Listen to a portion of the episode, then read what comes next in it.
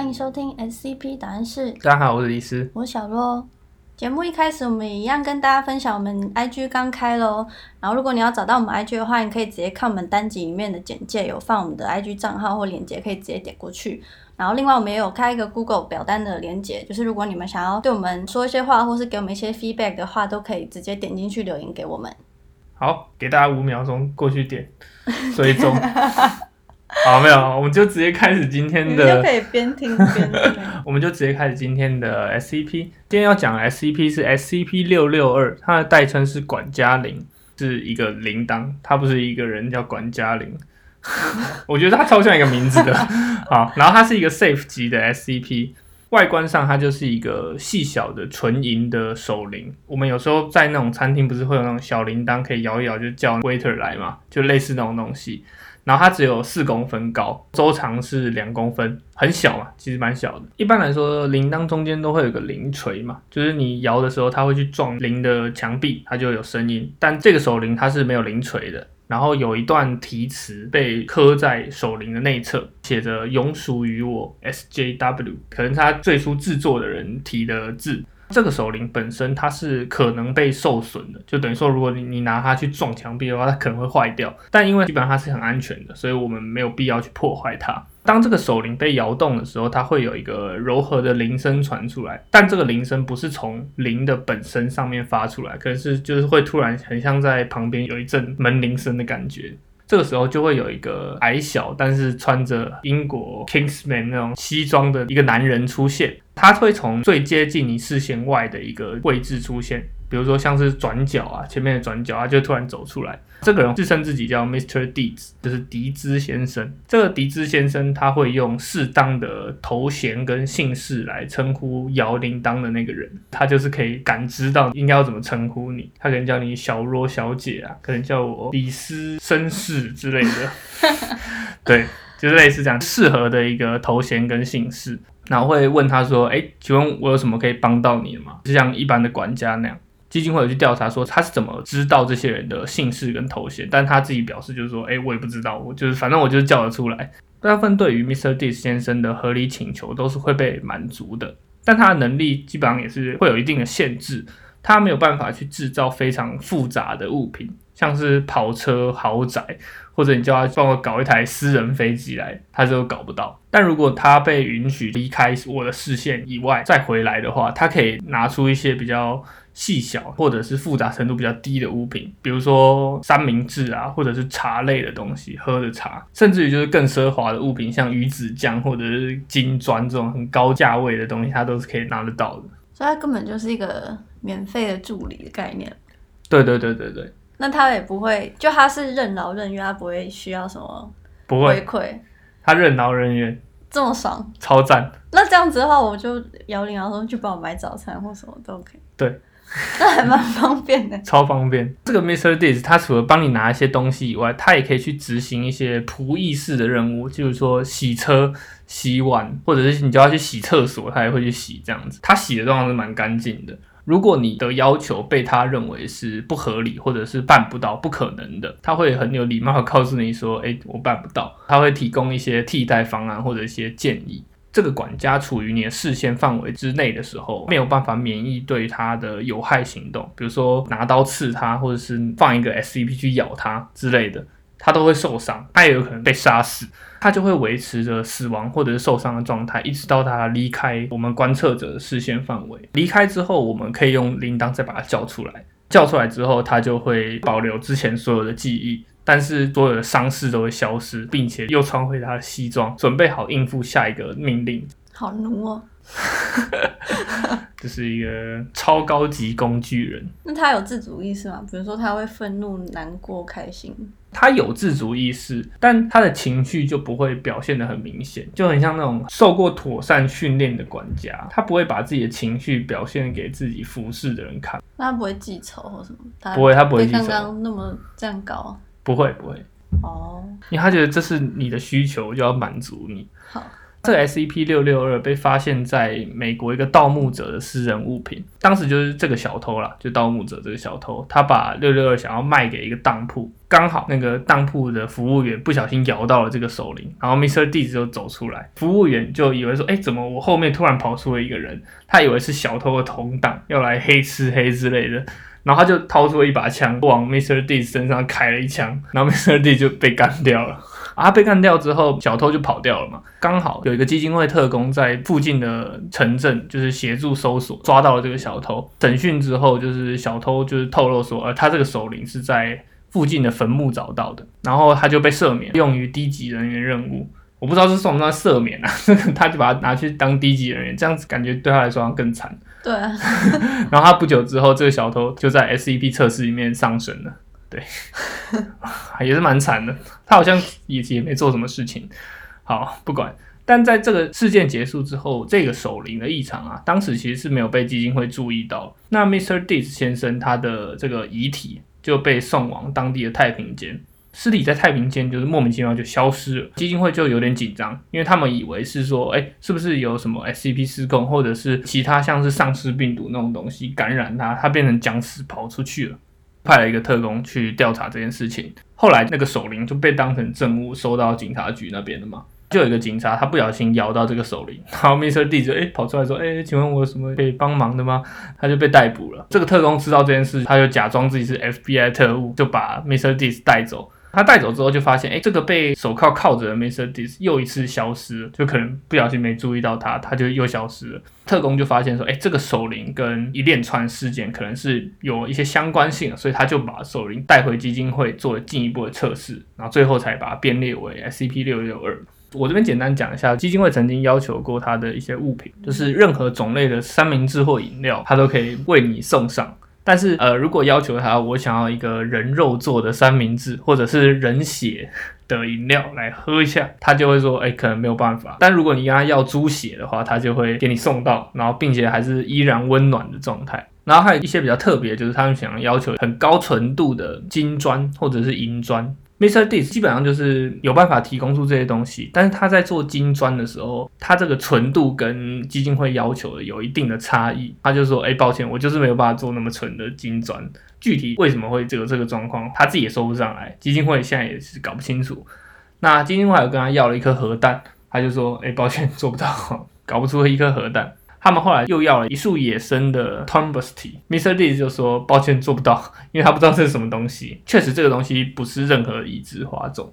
当初最开始负责这个 SCP 六六二测试一个是一个叫 Merce 博士的人，这 Merce 博士就对他进行很多测试。首先他洗了 Merce 博士的车，然后把 Merce 博士的站点餐厅累积了一整天分量的脏碗盘洗好了，然后还洗得特别干净，还剪了 Merce 博士的头发。但他剪的不是很好，因为他就是一个管家嘛，他不是一个理发师。还有清洗了 Merce 博士的洗衣房，根据 Merce 博士表示，就是说他觉得啊衣服变得更合身了。在这一连串测试之后，欧五议会就向 Merce 博士下达了一个指令，就是说 SCP 六六二以后不要给 Merce 博士负责了，因为他感觉一直在让自己爽而已。然后他就被调职，就换另外一个人来负责 SCP 六六二。那接下来我们来讲，就是当时 Merce 博士还是有做一些应该要做的事情，还有对他做一些访谈。他就问了 Mr. Diz 一些问题。第一个就是这个名字是不是他的真名？得到的回答是不是，但他没有办法想起或者是回答出他真名是什么，然后也不知道他是什么时候出生的。但他表示说应该是很长一段时间之前，并且他不认为自己是在这个世纪出生的。他们就问他说：“那你回忆中你看过最旧的交通工具是什么？”他就说：“我看过最旧是马匹跟马车，那时候刚好自行车开始在有钱人当中形成一阵风潮，所以差不多其实就是工业革命那个时候哦，没有工业革命之前，我在说什么？工业革命之前这样子，所以也是蛮久，两三百年前的吧。” Merce 博士就说：“哎，那为什么你都没有办法想起或者说出那些事情？”Mr. D 就说：“他不太能说，并且他看起来有一点不太舒服，就可能他是被某些方式限制了这些记忆，或者是限制了说出这些事实的能力。因为刚有说到，他去拿东西的时候是会消失掉的。就拿那些鱼子酱或者是拿那些金块的时候，然后就问他说：“那你去了哪？”Mr. D 就说：“我也没有办法想起来。”博士就说：“好，那我们现在就开始正式的实验，我们来两杯冰茶，我们两个一起喝一下。我想要一个惊喜的口味。”那 Mr. D 先生他就站起身来，走向审讯室的大门，想要开门，发现门被锁住了，就看向 m e r s 博士就说：“哎，我需要离开你的视线才能达成任务。m e r s 博士就说：“为什么？”他就说：“我也不知道，反正我就需要离开。”然后 m e r s 博士就说：“好好好，那就跟你去。”他就往外走。那往外走之后，因为外面其实基金会都有监视器。所以他就一直往外走，他就好像在找一个不受监控的一个出口或者是区域，他就出了这一栋大楼，走到另外一个栋大楼里面，在一个叫二 D 通道的地方停了下来。这个二 D 通道其实它也是有监视器的。而且还有三个看得到监视器跟两个隐藏监视器，这五个监视器就突然全部都失灵了，就录不到东西了，然后它就消失。那在失灵了三分钟之后，摄影机恢复正常，恢复正常之后就看到，哎，Mr. D 出现了，然后拿着一盘托盘，上面装了两杯冰茶，就赶快往原本的审讯室走去。后来还有一些测试，就是说骗他说，哎，我监视器已经关了，你出去就可以跑了。但是他是可以感知到，就是任何地方或者是哪里有在监视他的，所以他不会被骗。目前还是没有办法知道他具体是去哪、怎么去的。Merce 博士就继续了，他说：“好，那我们就进下一个主题吧。不然你去帮我刺杀宾拉登好了。当时还是宾拉登的时代。”Mr. Days 就表示说：“哎，做不到，你还是换一个距离近一点，然后戒备比较没有那么森严的人吧。” Mers 博士就说：“好啦，那你去把隔壁的低级人员杀掉好了。隔壁不知道为什么刚好有一个低级人员。Mr. Dids 就说：好，没有问题。他就离开监视画面之后，就突然拿出了一把军刀，不知道从哪里拿出来了，就是拿出了一把军刀，进入了这个低级人员的房间，然后直接走向他，拿刀割开他的喉咙。那整个动作是非常熟练而且快速的杀人专家。那他就看着这个低级人就是喷血嘛，喷一喷，他就视觉推定，就说，哎，他死了。那他就回到了审讯室。接下来的话，Merce 博士就说，哎，你做的不错，还蛮完整的。他们想要去做一次尸检。他讲的这个时候有点支支吾吾的嘛，因为他做的尸检对象就是 Mr. d e e s 他想把他干掉，然后拿他身体做一个尸检。Mr. d e e s 他并没有表示出任何的不开心，他就说，那你有喜欢？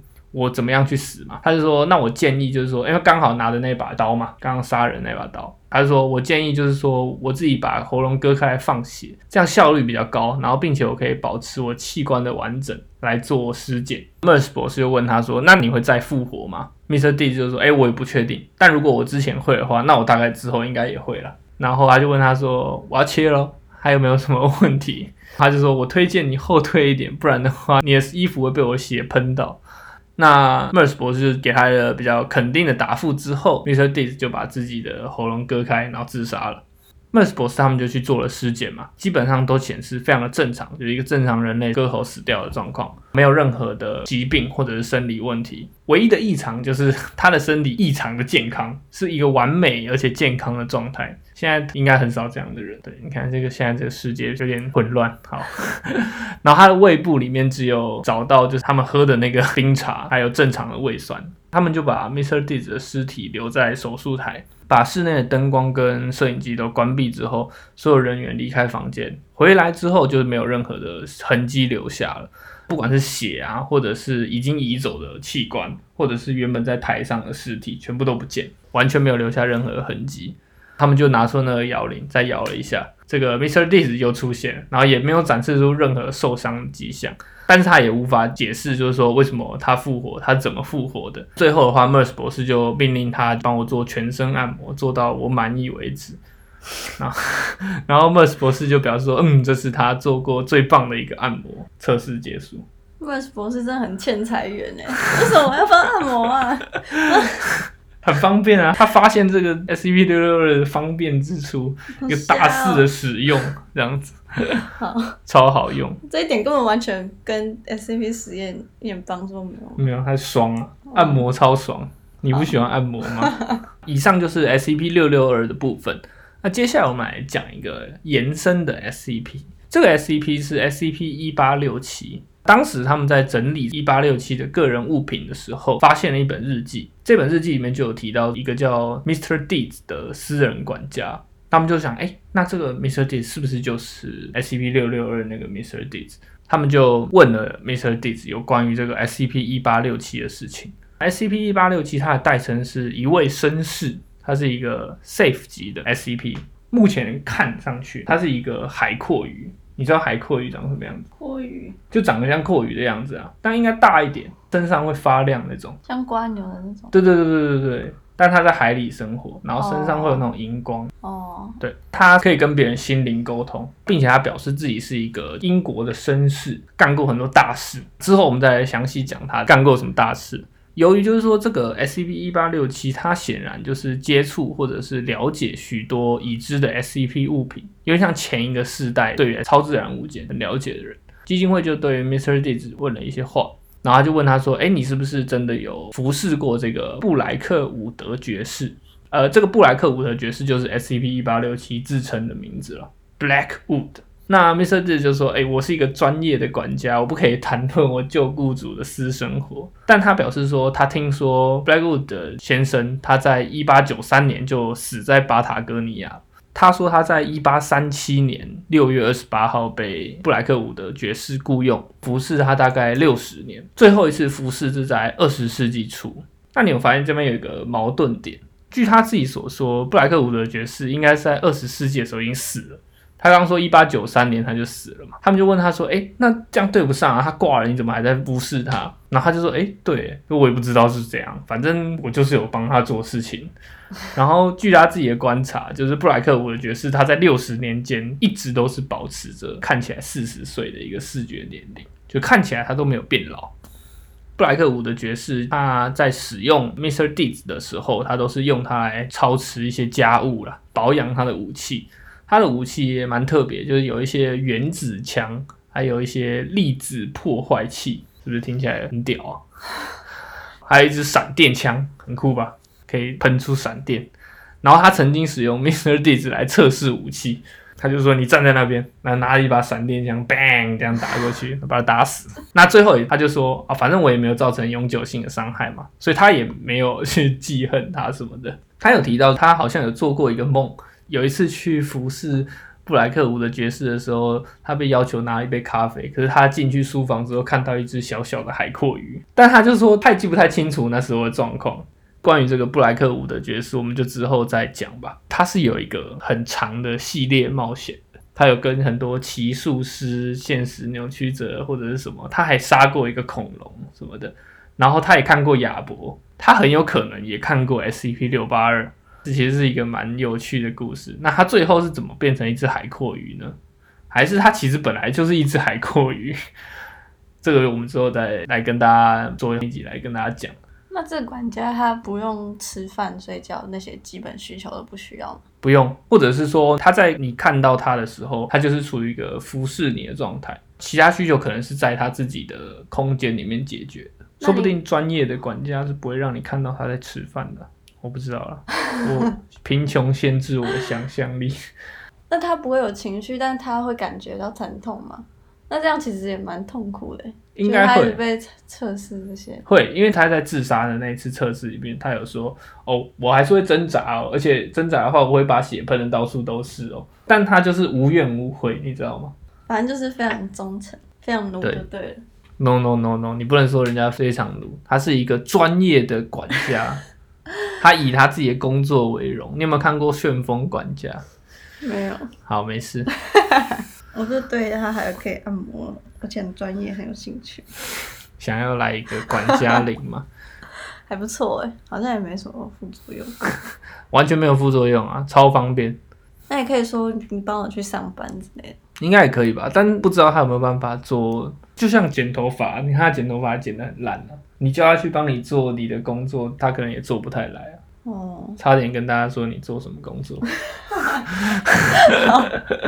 好，那我们今天分享到这边，好，那我们下集再见哦，拜拜。拜拜。